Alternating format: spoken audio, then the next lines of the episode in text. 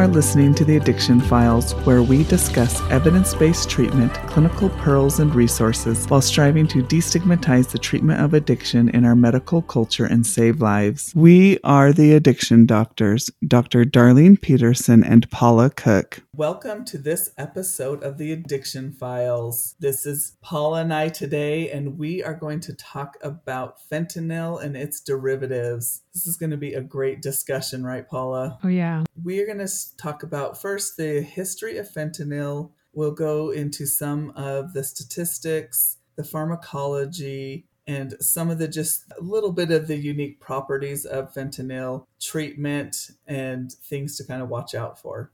Fentanyl was first developed back in 1959, and this was from Janssen Pharmaceuticals it, it really was primarily just used as an anesthetic and pain reliever. And then it really became more common in the 1960s as an intravenous anesthetic. And this was because of you didn't get as much hemodynamic and instability. That was where it became a little more popular. But it really wasn't something as commonplace until the mid 1990s when you came out when the fentanyl patch came out. And that's where it was used for the treatment of chronic pain. And then there, a couple of other delivery mechanisms came around, and there were things like Paula, do you remember the Actiq lollipop? And oh, I do. This was, I think, as a medical student, that was the first time I think I was really introduced to addiction of fentanyl was a patient who overdosed on i don't remember it was something like they were sticking i think like 12 Actiqs and sucking on those oh, and wow. had an unintentional overdose.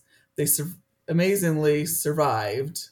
I don't know how but then yeah i saw them on inpatient for that. So yeah, interesting. interesting. I, I, think my first exposure to a patient who was ha- addicted to fentanyl, they were chewing fentanyl patches, and they weren't their own patches; they were their mother's. So when their mom would discard their fentanyl patch, their pain patch, and just put it in the in the rubbish bin, they would take the patch and chew on it and suck on it. And it was really interesting because when mom then like he was terrified that she was going to stop you know, having access to those patches because he had a significant physical dependence and uh, mental dependence on those. Yes, that is that is fairly common. I think we see that quite a bit is family yeah. members and I have treated multiple patients that have come in that have kind of used they've been sucking out the leftovers of family members patches using them orally or injecting. Really common, huh? So, some of the statistics associated with fentanyl. This has been really far as when we really saw a jump as far as illicit use and overdose deaths. Starting kind of 2016, Paula, is where we saw a nearly just 50% increase in overdose deaths. This is from NIDA. So it says in 2016, synthetic opiates were involved in nearly 50%. So that's like 19,000 of opioid related deaths. And that was up from 14% in 2010. That's a huge jump. So that's yeah, huge. wow. Just a couple of years, fast forward a couple of years, 2018, fentanyl was the most commonly listed opiate in overdose drug deaths. So this is all from NIDA. Surpassing heroin from 2013 to 2016, overdose deaths involving fentanyl increased 113% per year. There is one thing that you need to keep in mind though. It says note that from those more that mortality data, this we are probably still underrepresented the amount that fentanyl has affected because 15 to 25% of death certificates analyzed did not indicate the type of drug involved in the overdose because that's either because the drug test was not conducted or there was failure to record the test results on the death certificate. Those numbers, even as high as they are, were still maybe underreported. So just kind of keep 2019, there was more than 36,000 deaths involving synthetic opiates other than methadone. So that occurred in the United wow. States, which is more deaths than from any other type of opiate. Okay, and I think it's interesting or important to point out that you know, we just talked about the history of fentanyl, and fentanyl emerged as a useful drug, right? It was a controlled substance category two. It had a medical use, and it still does, was used as an anesthetic and an analgesic. But the kind of fentanyl we talk about, and even you and I, when we were early in our careers, we really saw most the abuse of prescription fentanyl. So Actiq lollipops and fentanyl patches. And I think that still happens, but far more commonly now is the abuse and the unintentional exposure of illicit fentanyl that is made in clandestine labs around the world that is then sent to either be mixed with heroin or other drugs or pressed into pills that then um, are sold as oxycodone or hydrocodone or fentanyl pills as well. And it's, so it's a whole nother game. I think fentanyl now is not really the kind of fentanyl you and I used to talk about at the late in the late 1990s and the early 2000s. Uh, and I think it's important to understand that when we're seeing these drastic increases in overdose deaths relating to fentanyl and its analogs, it's most likely coming from all this illicit, I mean, illicit non prescribed fentanyl. Yeah, absolutely. And, and these patients that are overdosing don't even know that they're getting fentanyl half the time. Exactly. And this is, yeah, and this is directly from the CDC website. It says previous reports have indicated that an increase in synthetic opiate involved deaths have, a,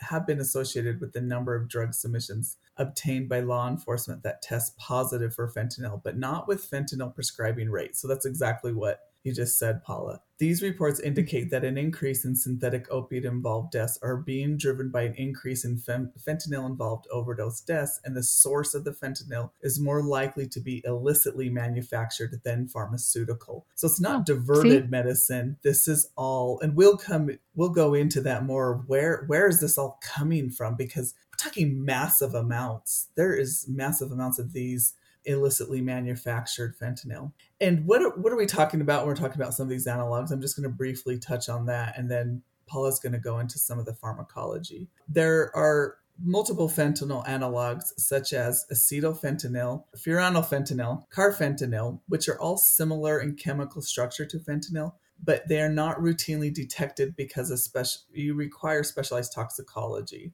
And then a recent surveillance has also identified other emerging synthetic opiates. And so these just have chemical names U47700, also known as pink. And we'll go into that. Estimates of the potency of fentanyl analogs vary from less potent to far more potent than fentanyl. And but there's a lot of uncertainty because the potency of illicitly manufactured fentanyl analogs has has not been really evaluated in humans. Like how are we going to study that, you know? Carfentanil, yeah. the most potent fentanyl, fentanyl analog, for instance, is estimated to be 10,000 times more potent than morphine. Just to give you, we have fentanyl, which is a hundred times more potent, right? And then we have carfentanil, which is 10,000 times more potent than morphine. So, I mean, this this is why we're seeing this massive like increase in overdose and overdose deaths yeah, exactly. I mean, fentanyl and, and the analogs are, they vary in potency, but we generally know that they're extremely potent. And there's you know variable exposure to to these products either intentional. So people are buying fentanyl pressed pills or accessing fentanyl powder which I've actually seen more commonly in the last couple of months for some reason. I've had several patients admit to my program who have just been smoking fentanyl or injecting fentanyl. Very many of them injecting. I think it's far too potent for injection use, but um, most of the time they're getting exposed to fentanyl incidentally in their heroin supply or in their pressed or through pills that they're buying from dealers that they think are oxycodone or hydrocodone, but they're pressed pills and they contain fentanyl. But the interesting thing about the pressed pill market, for those of you who are unfamiliar, is a pressed pills, you know, the pressed pill scene is a very interesting kind of process where people who are in that business, which often it can be run out of hotel rooms or houses. I know here in Utah there was huge two huge busts, one in a very nice neighborhood a few years ago, and then one in a motel room right down by the Real Salt Lake um, Stadium. But they gather the ingredients basically to bag and distribute powdered heroin or powdered oxycodone, etc. And they add in however many grains or milligrams of fentanyl that they want because of its potency. It's very, very dilute. But then when you go to press the pills, if you only have one grain or one milligram of fentanyl for every, you know, 100 or two or 300 milligrams of your other opioid, it's very variable as to how many milligrams actually end up in the in the uh, pressed pill itself, right? You could get none, or you could get a whole bunch of milligrams in one pill. And I think that's what's so dangerous is that uh, folks have no idea what they're actually going to get. And if you're dealing with something like carfentanil or some of these other even more potent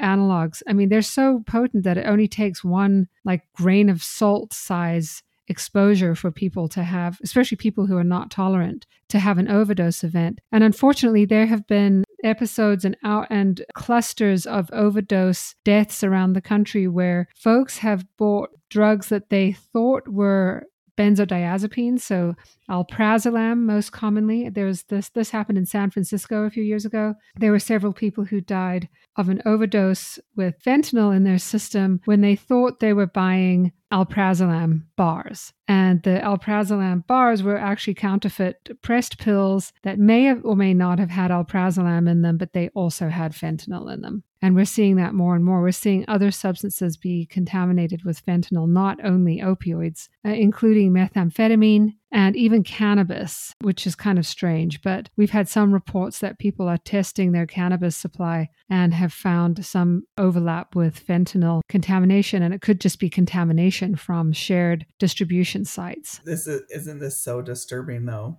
We just got an alert today, I think about a couple of hours ago, that they just put out from the DEA a public safety warning about these pressed pills, right, Paula? with fake pills containing fentanyl and methamphetamine. This is going out to the public trying to raise awareness just because if you have you have patients that again, yeah, they think that they're buying they're buying meth or they're buying just Percocet or Lortab and they're getting fentanyl laced pills. Yeah, that's what we're seeing is these lethal overdoses. Yeah, it's terrible. Okay, so let's go into the pharmacology if you want to go into that. Absolutely. Yeah, so we've kind of talked about it a little bit already. So fentanyl and and the analogs, they're synthetic opioids, which means they're not derived directly from the poppy plant. They're made in a lab. They are very powerful. They're similar to morphine in terms of their action. I mean, they're full opioid agonists. They range in potency, like we've just been discussing. They have very short half life. So, this is why they're effective for anesthetic use, right? You don't want to be giving someone drug for an anesthetic that lasts, you know, 37 hours or something like buprenorphine or methadone. So, short, short half life of 3.7 hours. And this is important when you are working in a hospital setting or a detox setting when you have someone who comes in in withdrawal from fentanyl, recognizing that they're going to be in withdrawal really early and really severely, and you need to treat their withdrawal aggressively. Also, recognizing that because fentanyl is so potent, they're going to have very high tolerance to opioids and they're going to need pretty aggressive opioid replacement uh, equivalents. So, we try not to give a replacement, you know, milligram by milligram guide for buprenorphine to other opioids. But I would imagine, and I've seen that when we have fentanyl dependent folks, we typically have to dose them the upper end of, of the range for buprenorphine to help them feel more comfortable. I, um, just to highlight this, and this is not to shame anybody, but I saw I had a patient who was admitted to a local hospital. The report was that they were using fentanyl and the consult service recommended that they wait 48 to 72 hours before they initiate buprenorphine because they were using fentanyl. And I think the mistake there was that they were thinking of a fentanyl patch or something like that, not powdered fentanyl or you know fentanyl that's very very short acting. So you can start buprenorphine start treatment very quickly because of its short half life yeah i think that's such a good point Yeah. Yeah. Because I think that's a common misperception because I think we so many yeah, providers so, are used to the prescribed and not this illicit fentanyl mm-hmm. which majority of your patients are going to be using so that's a really good point yeah exactly and you know we don't really know i mean these are these are designer drugs basically at this point so we can think that what they're taking is fentanyl most point of care tests and we'll talk about this in a minute are not even checking for fentanyl so a lot of times we're relying on patient history or we're sending urine out to the lab and it's coming back from a gas chromatography or a mass spec saying that it's fentanyl or an analog. But like other designer drugs, it's a continuously changing market where labs are going to change this oxygen and this hydroxyl group, etc., to modify the substance. So who knows what the half-life is? Who knows what the pharmacology is? But I would get a history from the patient and ask them, how long does it take you to go into withdrawal? How often are you redosing? And that will help you. When prescribed by a by a provider, prescription fentanyl is still either used IV in a hospital setting by anesthesiologists, pain doctors, or fentanyl patches are still available. And I think lozenges might be still available. I'm not sure. But right now, the fentanyl that we're discussing is, is typically a powder, a white powder. And uh, before we started recording, we were talking about some of the names that it goes by. And Darlene, you were saying that it's very commonly known as China white. And there's a reason for that. But it's very, it's easy to, to come by just as a white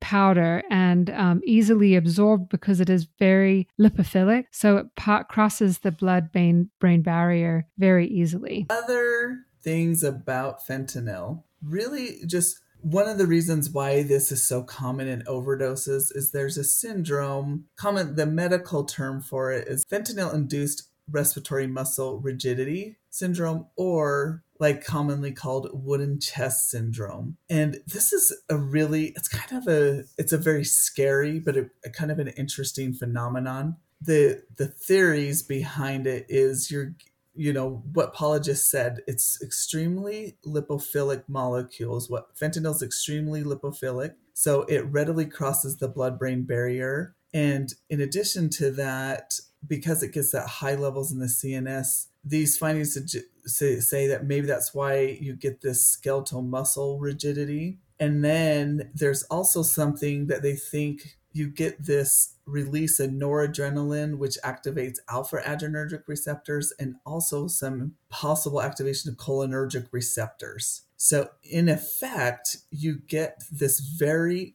like when you have IV use, because we see this clinically even when fentanyl is being used by anesthesia in the hospital and you see this but unfortunately on the street when you have heroin laced fentanyl very very common and this is why you we have these reports of patients that just immediately kind of go into you, they'll report even like seizure like activity and then just immediate respiratory kind of arrest but very difficult field resuscitation. The, that's what's very challenging because they do not they're very difficult with bag valve mask ventilation because you have this rigid chest and you're not able to resuscitate them. The physical findings, when what you see with wooden chest syndrome, are typically episodic, kind of what they say, breath holding spells, very tense abdominal muscles, firmly locked jaw, stiff extremities, hypoxia and hypertension are also common during those episodes.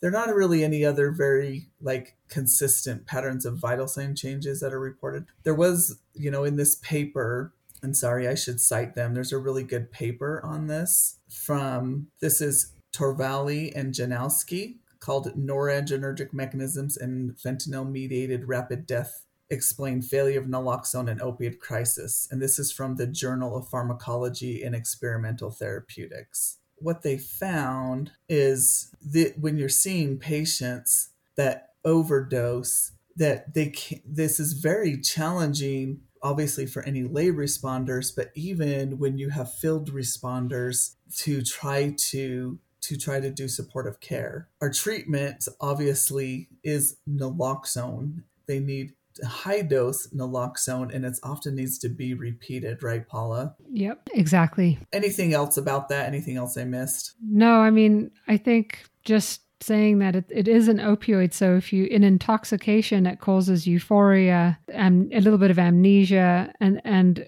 more intoxication, you get the full effect like you would any other opioid, where you get blue lip, decreased respirations, bradycardia, and somnolence, leading to coma. Carfentanil, basically one of the fentanyl derivatives, it's a synthetic opiate. It does have you know, was typically used as a tranquilizer agent for elephants and other large mammals. But when administered to humans, we talked about this before, it's 10,000 10, times more potent than morphine and 100 times more potent than fentanyl. And just think about this in relation that two milligrams of fentanyl is enough to be a lethal dose to a human. And and so we've had remember was this like 2 or 3 summers ago there was some alerts that there were some deaths that there was some carfentanil showing up. And I mean mm-hmm. it pops up every now and then but there'll be every now and then you'll have a little bit of a surge that there'll be be some contamination.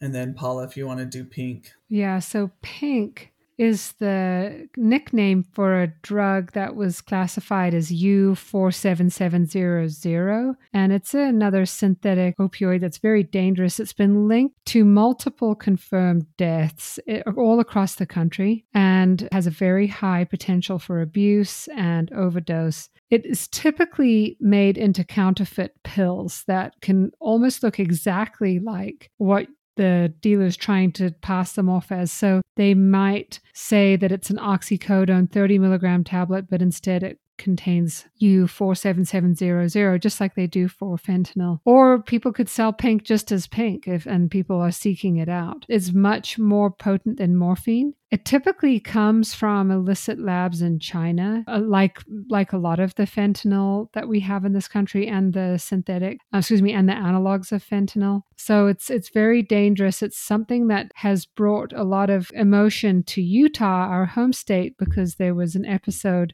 really devastating, unfortunate overdose of two junior high students in Park City, Utah, a couple of years ago, who overdosed and died, and they found this pink product in their system. Devastating for the community, kind of brought this particular substance into light. We we kind of touched on this before, but fentanyl is can be difficult. It's not because it is a synthetic, it doesn't typically show up in our normal 10 and 12 panel point of care urine drug screens. And so you typically have to send it out. There are specifically fentanyl test strips which that's part of our harm reduction is encouraging patients to test sample you know test samples. But the detection windows in urine is typically going to be only one to three days. So even if you don't if you only have possibly episodic use it's going to be sometimes even more difficult to detect. Blood is only up to 48 hours. Hair follicle can be up to three months so that's our, that's our typical detection times, especially fentanyl and its analogs. To detect those, that's usually where we are sending those out. And then treatment of intoxication syndromes, withdrawal, and management. This is again just very similar to how we treat any opiates. Intoxication syndromes looks very similar, although you have to watch for what we just talked about wooden chest syndrome. So you have to have sometimes very expert when you're dealing with airway management when you have a when you have an overdose situation and think about you have to do higher doses of naloxone and you may and or repeating your dose of naloxone. Withdrawal management paula went over that. Do do not need to wait. I think that's the key. You do not need to wait to start medication for treatment and we treat we just treat as we do any other opioid use disorder. And then harm reduction absolutely educate your patients and and really stress this. I just had this discussion today with one of my patients with who came in for stimulant use disorder. Give them naloxone overdose kits. He at first just thought it was weird that i was giving him a naloxone overdose kit but i had to have that discussion that even even stimulants are being laced with fentanyl so please make sure that we are educating our patients and P- Paula's clinic offers, you know, the fentanyl test strips and look into what sites they can get. You know, there are places often through your local health department where patients can get these for free, but talk to them about fentanyl test strips as a harm reduction strategy and naloxone. What I don't know what more we can say about that. Yeah, no, I think that's exactly it. I mean, I would say education is such a such a big key. So talking to your patients about testing for fentanyl. So the test uh, fentanyl test strips can identify fentanyl, and they can be used to test injectable drugs, powders, pills, and they're pretty accessible through harm reduction programs. So syringe exchange programs has access to these strips for free. They can give you, and the health department has fentanyl test strips. You can actually also buy them on Amazon. And then, of course, along with letting your patients know how to use and read the fentanyl test strips, because they, the ones that we have anyway, they're counterintuitive. One line is positive and two lines is negative. So I always think like a pregnancy test, two lines is positive. So you want to be sure that people understand what is a positive test. You want to discuss what someone would be willing to do if they do identify fentanyl in their drugs. And you know see well what what are you willing to do? Are you willing to not use your supply if it's testing positive for fentanyl? Are you willing to use a test dose? Are you willing to try a snorted or smoke dose instead of an injected dose? Are you willing to use with other people so that if you do have an overdose they can reverse it with naloxone etc i mean those are all basic harm reduction strategies to to reduce any opioid overdose but when you're dealing with fentanyl you know you might not people might not be around to help each other reverse an overdose if the whole supply is contaminated. We just had a call phone call to our clinic a few weeks ago about a week ago actually. We give fentanyl test strips and education and naloxone kits out really aggressively in our clinic and in our group medical visits. And we had a couple call in and say, Thank you so much for giving us fentanyl test strips. We had a positive uh, batch of heroin for fentanyl the other day, and someone in our group decided to still use it and they overdosed immediately, and we were able to reverse them with naloxone. And so we, we were just like, well, that's, well, first of all, that's really unfortunate that fentanyl's out there contaminating the heroin supply. Um, obviously, it's unfortunate that people are using heroin too because it's such a risky, kind of risky business. But it, it was helpful that they were able to identify it and then be prepared in some re- reason, in some way as well. So I would definitely look into having fentanyl test strips available and also having naloxone available and also having that education piece and that harm reduction mindset of what do we need to do to keep people safe. And then also keep your ear to the ground in your community about what's happening um, in the local drug scene regarding fentanyl. I mean, like Darlene said, for the for the DEA to make a you know a, an emergency announcement that is that's something right? And earlier this year we had uh, on april 7th the cdc and samhsa announced that federal funding can be used to purchase fentanyl test strips. So that's really a big deal because federal funding was not um, has had been banned previously to buy certain harm reduction supplies. So, because of this particular overdose outbreak due to fentanyl and other novel um, analogs, they've begun to reverse some of this federal funding legislation. So, harm reduction programs in your area should be able to get fentanyl test strips for you, as well as um, copious access to naloxone. Thank you, Paula. That is such an excellent point. I think education is just the key in getting the word out there, and I think that is so important. Is it is it's just talking with our patients. So we get we just have that two-way communication. And then it's like you said just getting that awareness and sometimes exactly like you said just keeping your ear to the ground because if you can tell your patients that hey i'm hearing that this is out there. I just want you to be safe then we you might be able to just stop someone from overdosing because it, it, if we can just have them just kind of stop and think and maybe maybe they maybe they won't use you know or maybe they will use some of these tools and things that are available you just got to keep that conversation going. Exactly. And look too, if you're involved in lobbying, um, look and see what needs to move forward in your state in terms of access to harm reduction measures in your state. And, you know, there's efforts by the FDA to approve and have higher dose naloxone accessible for our folks too, because like we discussed, fentanyl being so potent, the typical dose of, fen- of naloxone that we give right now, which is two, and, two uh, or four milligram naloxone naloxone kits are not it's just not enough not to enough. overcome Right. So we're looking for approval and uh, for cheap alternative eight milligram doses of naloxone. And, and that was something that moved forward um, again earlier in the year. FDA approved that dose. So it's just a matter of making it affordable, making sure that our patients have access to this high dose naloxone and other supplies. And then, of course, you know, treating an opioid use disorder so that people can get away from the risk altogether. And you would treat a fentanyl use problem just like we treat other opioid use problems by using psychosocial interventions, using medications for opioid use disorder, and giving them an informed consent decision of what would be best for them out of methadone, buprenorphine, or naltrexone and um, providing them access to those things, uh, referring them to an OTP where they can get methadone treatment, or providing buprenorphine naloxone yourself, or referring them out if you don't have the capacity to do that, or making sure that they have access to naltrexone. That being said, they have to have you know, I would say five days off of fentanyl before they can start naltrexone. Um, and if they're using other opioids with fentanyl, probably longer than that. So, treatment as usual for fentanyl people. And the key is to keep people alive while they're still using. So, education, naloxone, and fentanyl test strips. And then just being aware of what's going on in our community. And uh, there's some interesting things online if you're interested in this topic. There's some really interesting reports and briefs about what's kind of going on with fentanyl in terms of the DEA and intelligence, um, in terms of trying to control counterfeit fentanyl pills and the influx of fentanyl coming from out of the country across the border, um, which historically has come from China via way of Mexico. Although now, you know, who knows? I mean, labs are popping up everywhere, and yes. we there's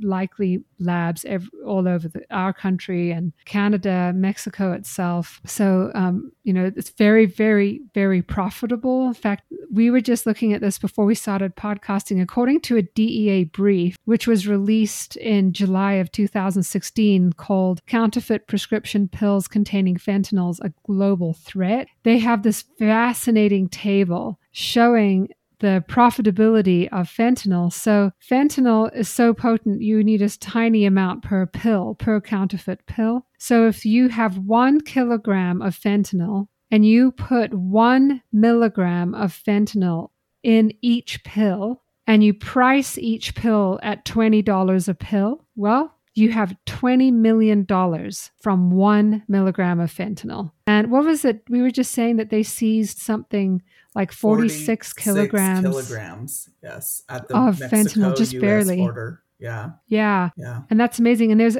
also a very good article that was just aired on NPR on September 27th of of 2021 and um, just saying that you know, the DEA has released this public safety alert because they're seizing more and more de- um, counterfeit pills. And they said they've seized, the DEA has seized more than nine and a half million fake pills so far in 2021, which is more than the last two years combined. And it said that its lab has found that two out of every five pressed pills with fentanyl contain a lethal dose of fentanyl. I mean that that is really scary. It, so that's a very interesting article. You might want to look that up. You can listen to the whole piece on NPR or you can read the the scripted version. But obviously the DEA is worried about this and, and it's time to go into kind of public safety alert. So there you go. Thank you Paula. That is fantastic. So that is our episode on fentanyl. Until next time. Hey, check us out at theaddictionfiles.com or email us at theaddictionfiles at gmail.com. Thank you so much to Ricky Valades for use of his song Awake. Check him out at rickyvalades.com.